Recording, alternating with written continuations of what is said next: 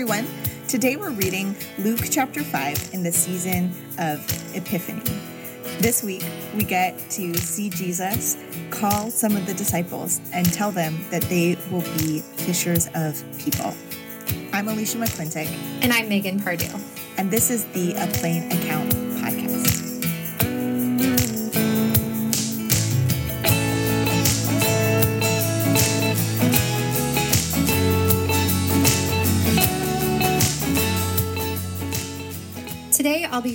the Common English Bible. This is Luke chapter 5, verses 1 through 11. Hear now the word of the Lord. One day, Jesus was standing beside Lake Gennesaret when the crowd pressed around him to hear God's word. Jesus saw two boats sitting by the lake. The fishermen had gone ashore and were washing their nets. Jesus boarded one of the boats, the one that belonged to Simon, then asked him to row out a little distance from the shore. Jesus sat down and taught the crowds from the boat. When he finished speaking to the crowds, he said to Simon, Row out farther into the deep water and drop your nets for a catch. Simon replied, Master, we've worked all night and caught nothing. But because you say so, I'll drop the nets. So they dropped the nets, and their catch was so huge that their nets were splitting. They signaled for their partners in the other boat to come and help them.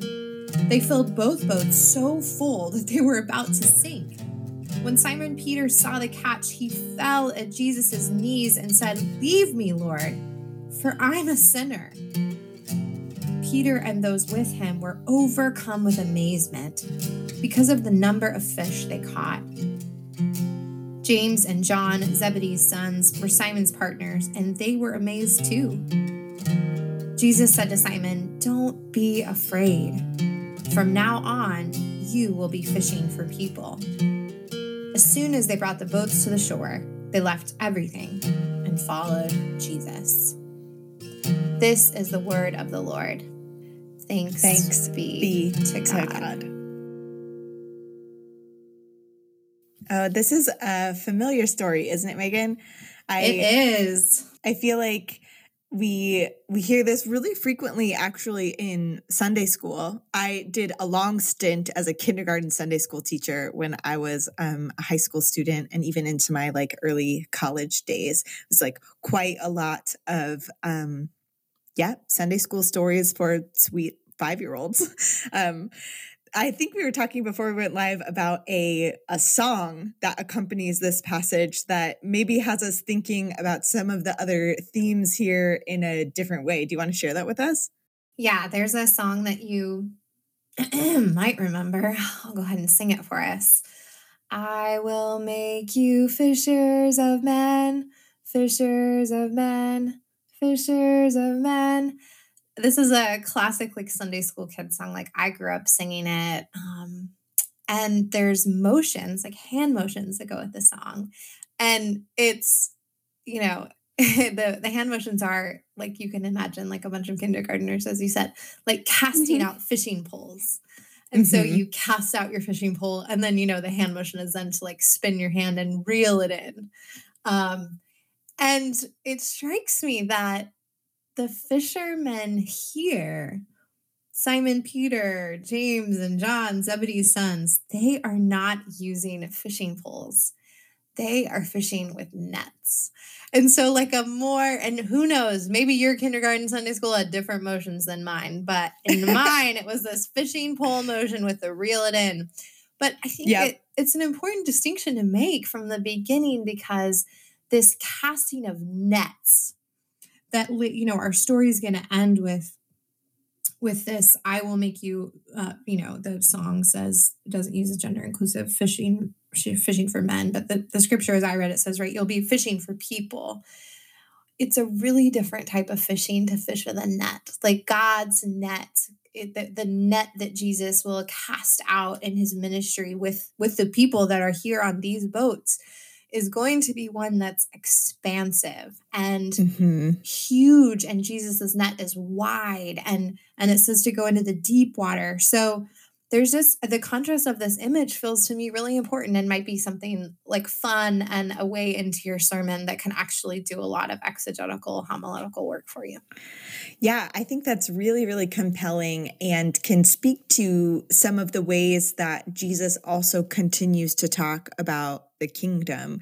I'm reminded of the ways that Jesus is ultimately the one who sifts the wheat and separates the sheep from the goats or or would um divide up the catch right? The the thing is when you when you cast this net wide you don't get to choose what what it picks up along the way right? And some things belong and some things don't but that's like like ultimately will be jesus's responsibility as the the, the other language that we have to talk about Jesus, like the master of the harvest and these other kinds of things. That when we're talking about fishing for people, it seems to me that our responsibility is to cast the net wide and right. to leave the rest up to Jesus, right? Right. Um, it, I guess it seems to me that that's how Jesus thinks about the work. Um, Absolutely. or at least as I'm reading the scriptures, right? Well, and it's it totally connects to our conversation last week about Luke 4, the chapter just before. You know, what is it that makes the people of Nazareth so enraged? And it with what Jesus says, it's not the first, it's not the quoting Isaiah, it's his interpretation of what Isaiah is saying, which is this, you know, the places in which Gentiles faithfulness is is made known. So it seems like there's almost like even before we have this fishing scene, like we have this glimpse already of the fact that Jesus's net is going to be wide and he's going to cast it deep and it's going to make some people mad. Definitely. Definitely. I mean, there are also some like some other interesting emotive words and feeling indicators in this text right not like not just anger like we had in uh last week's passage um but i'm really intrigued by peter's responses here i have a soft spot for Peter. He just seems As like we all should. right. He's right. he's the resident loudmouth who just like literally says what everybody else is thinking, right? He's the I yeah, he's the resident spokesperson. I like that better. Loudmouth sounds pejorative. but like I like I said, I have a soft spot for um his honesty, his authenticity, and I'm finding it a a really um intriguing door into the passage this week. Uh so we have we have Peter who's spent all night fishing casting his net as wide as he can and um and he's a professional fisherman. He knows what he's doing we assume. Right. and and then and then there's this stranger who says like hey can i borrow your boat for a little bit? And um also now you should go out in deeper water and throw your net down on the other side of the boat. And he's like um listen we've been fishing all night and haven't caught anything, but because you say so, we'll give it a try.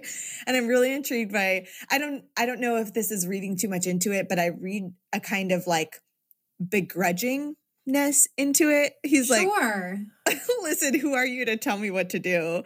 But still, because you say so, I'll I'll give it a try. And then there's this miraculous catch a fish that requires like another boat to come and haul it all in. Um, and that triggers a very different reaction in Peter, who comes to kneel before Jesus and says, like, like please like leave me alone i'm a sinful person so we go from this kind of like begrudging willingness to do what jesus asks him to do to a a, a moment of shame or fear or unworthiness and he right, says like right. like like please don't ever speak to me again. I'm not worthy. Right? And and jesus has some interesting responses there as as well. How does Peter land with you this week? Like what's what's catching your attention? Well, I I think I heard it a little bit different. Um okay. I think the begrudging is there, of course. And you know, I really want to encourage our listeners that there's so much interpretation that can be done just in your reading uh, reading the scripture aloud before the sermon. Mhm. And in some churches, that is done by the preacher. In other in other church contexts, it's done by another reader of scripture. So, however you're going to interpret Peter, especially if it's like the like it really matters for where your sermon is going, coach that person on how to read this line. Because Alicia's hearing it begrudgingly, and I read it a little bit more like wearily or compassionately, like Yeah. but because you say so, right? But like the sarcastic or begrudging reading would be like, Master, we've worked hard all night and caught nothing. But because you say so, or like because you say so, like have fun Right. with it, whatever it's going to be, right? So I think it can definitely, and these are both faithful readings. I think it's like worth saying. Um, yeah, so there's a lot, it's because there's a lot of sacred imagination that like we don't we don't get stage directions uh, in in the margins of of our scriptures, right? As if we're reading a play for so, like to be to be dramatized. Um but it's also again really helpful to remember that the scriptures were written to be read aloud in their original context. And so it, it really does matter how we hear them um, not just how our eyes scan them on the page but how our ears hear them. It, it really impacts our our reading. And and there is space for for these tones um to exist simultaneously um, Totally. and you in- could in even do that in your like this is an underutilized sermon uh strategy, I would say, is to just even wonder aloud. Like this is another kind of way in potential to your sermon. Like, what did Peter's voice sound like that day? yeah Did he say this with joy? Because you say so, Lord, I'll drop the nets. Or was it begrudgingly? Like you could even do this in your sermon. Um, right and you know, I think we also have to be honest about where we're at. I mean, I think part of the reason I'm, you know, maybe I won't put this on you, Alicia. Why is Alicia hearing this begrudgingly? Why is Megan hearing it with weariness? Like, well, I'll let you speak for yourself. But you know, for me with the weariness, it's like, oh my goodness. It turns out I'm still pastoring a church in a global pandemic. Um, you know, and you know, we've made the move back online, hopefully for a short time. Um, after meeting outside for a long time. And it's just, you know, so when I read this, I'm like, Master, we've worked hard all night and caught nothing. Like, we're just tired. yeah But because you say so, like, I'll show up again to Zoom, right? Right. And look at my people in the tiny boxes, like, because you say so. And so I just, you know, a word to all of all of you who are weary, who are carrying grief, who are, uh, you know, pastoring and parenting and have inconsistent childcare and whatever it may be, like, or suffering yourself from COVID or have lost a loved one, like, we have worked hard all night and caught nothing. But because you say so, Lord, like, I'll drop the nets. Uh, yeah, I love that. And and to uh, follow your example, maybe speak kind of how how my personal experience is maybe coloring that begrudging kind of tone, right? I I think it's just so easy for me to relate to Peter in this moment where it feels like like you're trying everything you know how to do and you are relying on your intuition, your research, your logic, um, ev- everything that you've been trained for, and nothing is working. And then somebody comes in to say something really obvious that you've already tried, like, hey, why don't you do this thing? And there's this sort of like begrudgingness of like, um, don't tell me what to do. I know my own life. I know my own mind.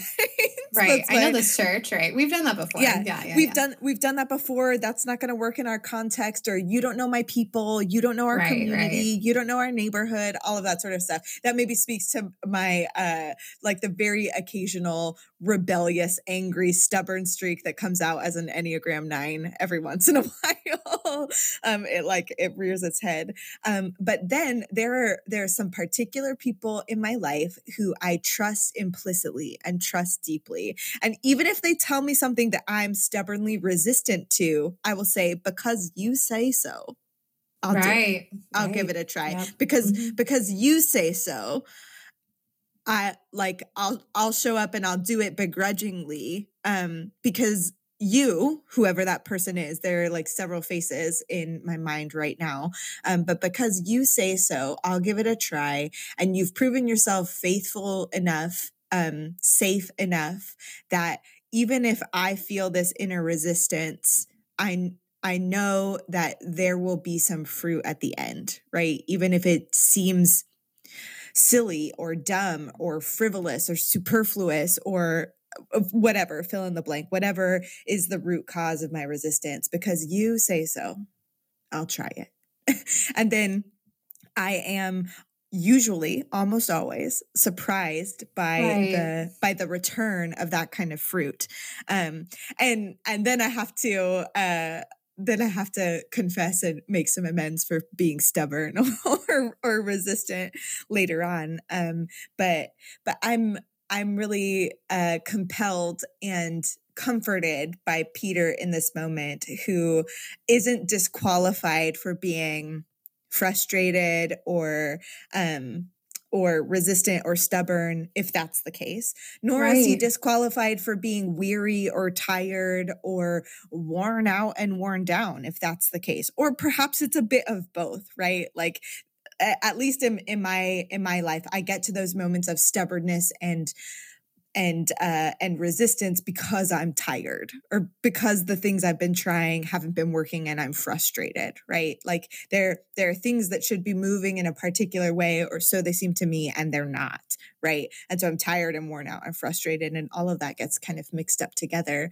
And maybe i'm reading my own life experience onto peter but i don't i don't think too much right? Like i i think i think that there's some very natural affinity here and i am finding that deeply comforting as i think about co- peter as a companion on the journey Yeah, because Jesus, like, because Peter says this back to Jesus. We worked hard all night and caught nothing, but because you say so, I'll drop the nets. Like, whether it's Yeah. begrudging or weary, whatever it is, he still, like, after this happens, is called to be a disciple. Right? Or Exactly. like, from now on, this is what you're gonna be doing, fishing for people. So it's it's like it doesn't, you're so right to point to like the fact that it doesn't disqualify him at all and in fact like he as i love what you said he's the honest spokesperson for the group. Um, Right. and not just here over and over and over again. over and over. Because because then we can again this is beyond our pericope for today but i think it's important to also remember um the like really crucial conversations that jesus has with the disciples. Who do you say that i am and and peter offers right his his honest um feelings and perspectives and jesus offers some correctives to jesus right or jesus offers some correctives to peter get thee behind me satan when peter has his own ideas and agenda about how things should go. Um, but again, that doesn't disqualify him. His honesty and his authenticity and being exactly who he is in the moment doesn't at all disqualify him from following Jesus, but is in fact um, like the very raw material that Jesus needs to form faithful disciples, right? Hmm. yes amen let's look at what other the other kind of words we have from peter um, Definitely. we have this next moment after the boats are so full they're about to sink. When Simon Peter saw the catch, he fell at Jesus' knees and said, Leave me, Lord, for I'm a sinner. And then Mm. Jesus' response to Simon is, Don't be afraid. And you know that I feel like the emphasis is often on the next line, which we've already named many times. From now on, you'll be fishing for people. But before that instruction is this like imperative that, of course, we have so many times in scripture don't be afraid. Alicia, Mm. what do you what do you see? What do you how do you read this leave me, Lord, for I'm a sinner? This kind of like falling at Jesus' knees. Here we do have the drama cue, like we do have the theater instruction. He Yeah. fell at Jesus' knees and said, Leave me, Lord, for I'm a sinner. Like, how do you read that today? Uh yeah. Um again, I think I'm just really uh captured by the ways that like like multiple feelings are existing in the same place. I I guess that's one way of saying that I'm really captured by the deep humanity of this passage, both mm. of Jesus and and of Peter here, and and to have this like really um nuanced portrait of the of the human experience right because there there's this sense i think of um of overwhelming joy and gratitude at this like abundant catch of fish. And then there's this sense of um like i'm not worthy to receive such a gift or i think i think there's maybe a little bit of of shame or we or, or or at least embarrassment i think about how how he responded to jesus in the first place right, right? like whether whether it was whatever his tone was or however his voice sounded to jesus i i think that peter feels a bit ashamed of how he spoke to this person who is clearly way more than he seemed right and and there's this sense i think of awe and wonder and mystery and um I can't help but think of Job, but like I spoke of things that were too wonderful for me, like things beyond my ken, as mm. um as as my Irish or Scottish friends would say, like beyond my understanding, beyond my realm of knowing. Um I've been really intrigued by the way that Luke keeps using the word amazement or astonishment. Like everybody seems to be amazed or astonished in the Gospel of Luke so far, right? I'm amazed about angels' proclamations, amazed about uh, babies being born, uh, amazed about uh, prophecies in the temple, uh, amazed about teaching, all of these sorts of things. I feel like at least once a chapter so far we've had the word amazement or astonishment. And um, in in the greek do a little bit of etymology corner over here. Um, uh that like this this word is like very very close. It's it, it's literally translated either way as amazement astonishment wonder or awe right? Awesome. Um but it's very very close to this idea of terror right to be mm. to be um struck with awe is to to be full of wonder but also to realize like this thing is scary like it's so big it's so beautiful it's so wonderful it's also like frighteningly dangerous in its mm. own kind of mm. way it's full of power this is if you permit literature alicia also to kind of step into the ring this is like deeply a part of uh, what's called the romantic movement in literature whereas there's this like this like connection to um nature and the natural world is full of like like beauty but also of raw power. Like think about standing at the edge of the grand canyon or on the top of a mountain and you're full of awe and wonder at something that is so giant so big so beautiful beyond your understanding like older and more ancient than you are or could ever be and it's also dangerous. You could fall over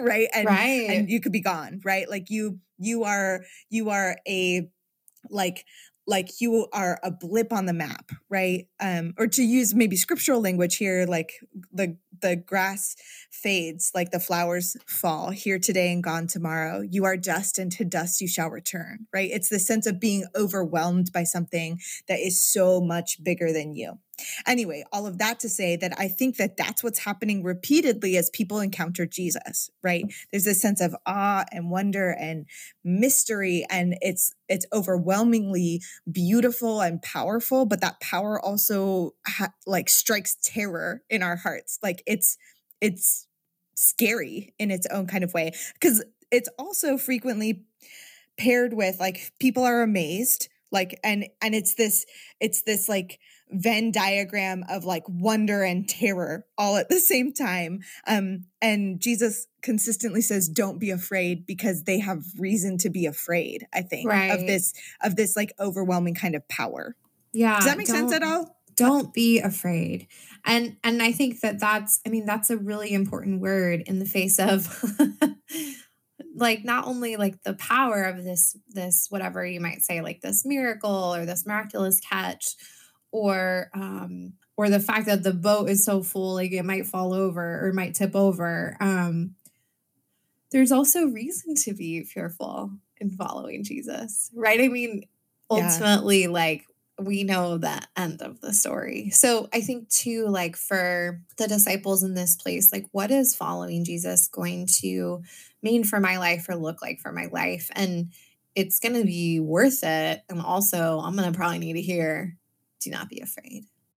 Yeah. Yep. And thanks be to God, Jesus uh, continues to remind us that that there that that we do not have to be ruled by fear, though there might be reason to be afraid, very legitimate reasons to be afraid. We Absolutely. do not need to be ruled by fear. Um, uh, I, frequently also in this um in in these kinds of conversations that Jesus has he'll he'll say take heart or be of good courage right? And and we don't have you don't need to be courageous. You don't need to take heart if there's not a reason to be afraid in the first place right, right. if there's no reason to be afraid you're not actually courageous right? Like you're you're just you're cozy and comfortable. Um so so in these in these places where where the disciples are overwhelmed by by both awe and terror and and kind of get, catch a glimpse of the of the weight and responsibility and heaviness of what they might be stepping into Jesus always encourages them don't be afraid. Take heart. Be of good courage. Like strengthen your hands. Um stay stay on the way. And um yeah and and i i guess i'm i'm compelled by that ending of this story. Like jesus says i will make you fishers of people or i'll help you learn how to fish for people right? That that jesus is a guide and a teacher and a companion in that space. He doesn't just send them out to do something scary on their own. Right disciples are always sent out in, at minimum in pairs of two. Yeah yeah so that that's feeling compelling to me to me too. We i mean we haven't really talked about uh some of the other characters in our story james and john as sons of of zebedee. We'll hear more from them later in in the gospel. They don't really have speaking parts here but again it just feels they were amazed to, too. They, they were also amazed. They were also amazed. And it feels i get i think again helpful to say that like um yeah that that the disciples are never sent out alone whether whether that's into the the wearisome difficult work or in this like joyful work of hauling in the catch. Both of those things um, are are done in companionship in following jesus. And so i think that kind of discipleship community is worth noting here. Even though we don't have any speaking lines from james and john here i think like enfolding them into this idea of community feels important well, they can't even pull in all the fish without without hollering over signals for their partners on the other boat. Yep. To come and help them. Yeah, it's a it's a group effort. Yep. Thanks be to God for a community of discipleship.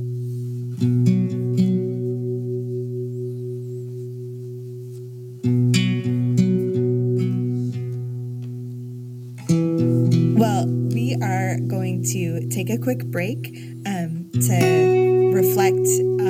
some of these themes and to say a brief prayer. Stick around for our thoughts on preaching and applying the text after.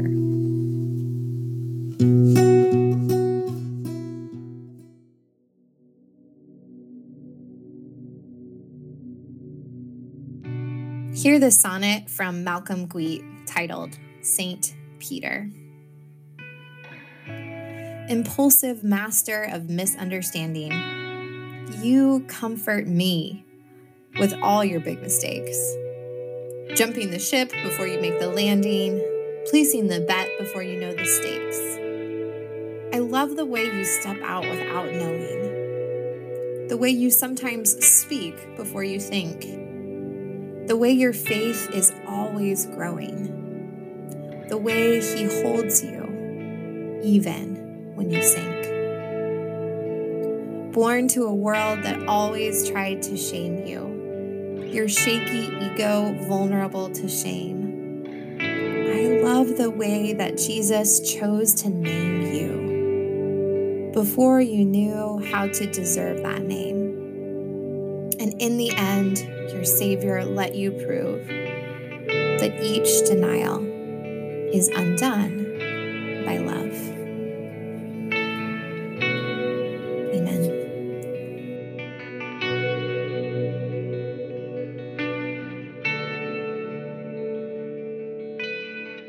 Thank you, Megan, for that beautiful sonnet from Malcolm Guite.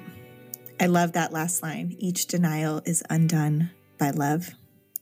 Now that we're back, let's talk about how we would apply this text or how we might bring this text into a preaching moment. We've talked a little bit about uh, characters and tone and um, some simple word studies so far, but what are some other like homiletical handles or reflection questions that are sticking with you as you think about teaching and preaching this passage this week?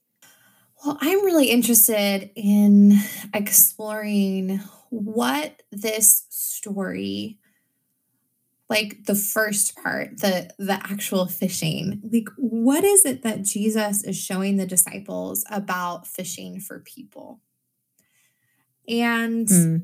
it seems to me there's at least like three things that like jesus could have i mean jesus could have told them we're going to be fishing for people at any moment right but it was it was in this mm-hmm. scene that you know really sticking closely with this scene and this story what is fishing for people going to be like?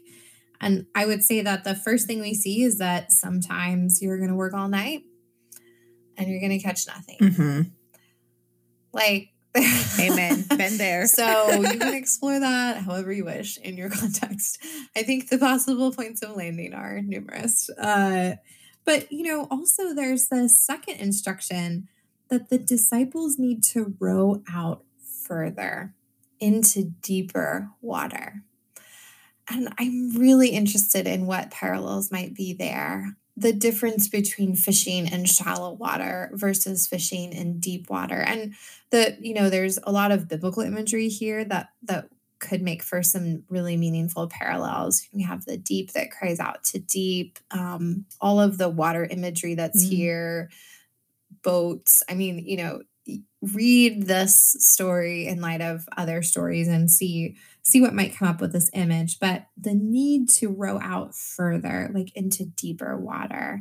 Like we're not it's like we're not we don't mm. always go far enough right? Um and jesus is of course like pushing those boundaries all the time and those borders and thinking about like our conversation last week. Um what are the the boundaries that that we live within and, and how to cross those and how Jesus is crossing them. And it seems that there's even like a boundary here between the shallow water and the deep water. And it's not until they're in the deep water that they, you know, they make this catch. Um, but then the third, I think, is to cast your nets wide, right? So moving back to like a the just the small difference in interpretation based on this like children's song, right? That the kind of fishing that's happening here and the kind of fishing that's going to be happening as they're fishing for people is net fishing. It's this big, mm-hmm. expansive, boundary breaking kind of fishing um, where we don't get to choose like who's in or out and it's not it's not like our choice it's the it's the work of god so that's a just a question like i think yeah. that that sitting with these like what is jesus showing us about fishing for people based on like what's already happened in the story? I think that might be a really meaningful place for some homiletical exploration. I think that's so great. That's so great. I think the the other thing that popped into my mind as you were as you were speaking and i'm reflecting continually on this image is that um net fishing is um primarily commercial fishing right? They're they're not they're not catching pet goldfish right? Like it's it's primarily like they're they're fishing for their for for their livelihood. But i i think the reason that resonates with me is that they they don't cling on to any of these. Like they send them back out to the market to like into the world. And so i i think i'm i'm convicted by this idea of of Jesus teaching the disciples what it means to cast their net wide, but also to know that the things that they catch wow. don't belong to them. Like the things the things that they catch are for right. other people. The things that they like right so like if you're if you're fishing for people, the people who you catch don't belong to you. Like they're meant to be sent back out into the world for for the nourishment of somebody else, right? For the encouragement of somebody else, for the furtherance of God's reign in the world, right? Um I I think that yeah, I think I think that that's definitely um a word to us today when when we um, can cling really tightly to the things that we perceive wow. as ours which again i think i think i think that reading is really um, influenced by where we've just been in the lectionary right? This this sense of of rage that grows from a people who hears jesus's message to the outsider to say like there are people who are included that are not you. There are people ahead of you in the line that it's it's a very different reality than what you thought that it was. Um and so i'm i'm intrigued by this idea of of casting the net wide and then also having this kind of open-handedness this this releasing back yeah well and we're gonna hear from luke like a different image of i guess we might say like fishing for people like we're gonna hear later mm-hmm. and i'm thinking of the threefold parables the lost sheep lost coin and prodigal son later on in luke like we're gonna yes. have this kind of god that goes after the one and and that's a beautiful image and i love that like so so much but it's it seems to me that it's sometimes overemphasized uh like over and against this kind of net image this like right. expansive right. boundary breaking wide and deep like reach of god to the depths the very depths of the sea right like so yeah so it's not that that's not also important it is but just like trust it's coming in the lectionary and preach this now. Right. Right? Like, right exactly exactly. Yeah let them both right, be true right. because they are both true at the same time right? This like really expansive message this like yeah boundary breaking category exploding wide wide net um and also at the same time we have the lost sheep, lost son, lost coin, and right, the God who right. goes after the one, right? But like both of those are true at the same time. And then um, that ought to be reflected in our really regular preaching about, yeah, preach this now. And and when lost sheep, lost coin, lost son comes up in the lectionary, preach that right, right. then, right? Like be attentive to the to the fitting word as yeah, you remind us, Megan. Absolutely. I'm I'm also struck by the final line of the lection for today? Well, twofold. The the first being that Jesus uses their own vocation, their own work, their own like job mm. as the lens in which to like describe the work they're going to do later. Um, which feels to me really significant. Yeah. Like he's so validating of like what they do. Uh, and and we know like in our kind of general historical knowledge of this time like jesus is validating work that was not desirable work right for a lot of people um and yet he says like he could use some other image but instead he's like now you're going to be fishing for people. So there's this kind of like validation of like what they know and love and and can do well already.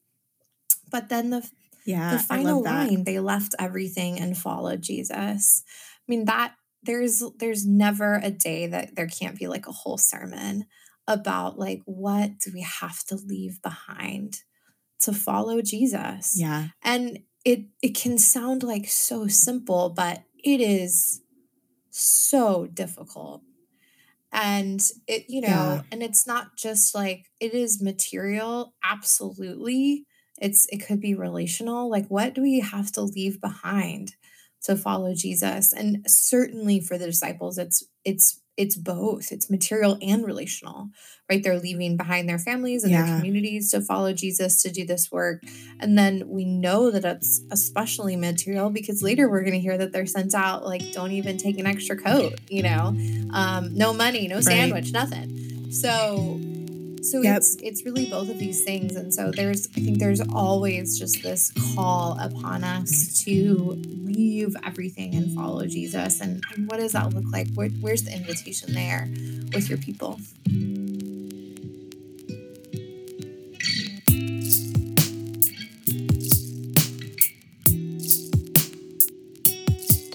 Yes, absolutely. I I so agree. There is not a Sunday where I could not preach a whole sermon about what it means to decide to follow Jesus and to to leave everything behind and follow him. That I I don't think we can overemphasize this work in the Christian life um, and what it means to have uh, a clearer and deeper understanding of who Jesus is and the way that Jesus asks us to walk.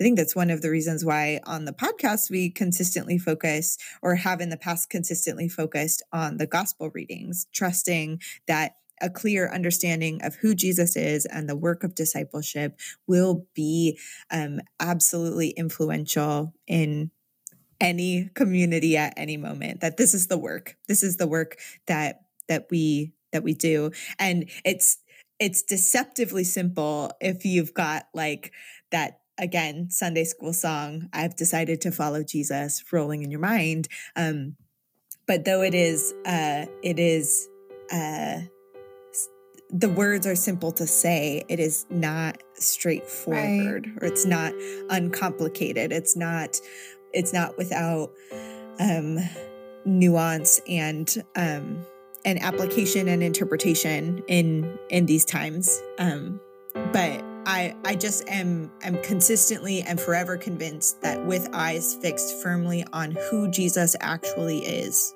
the way becomes clear. No turning back. No turning back. No turning back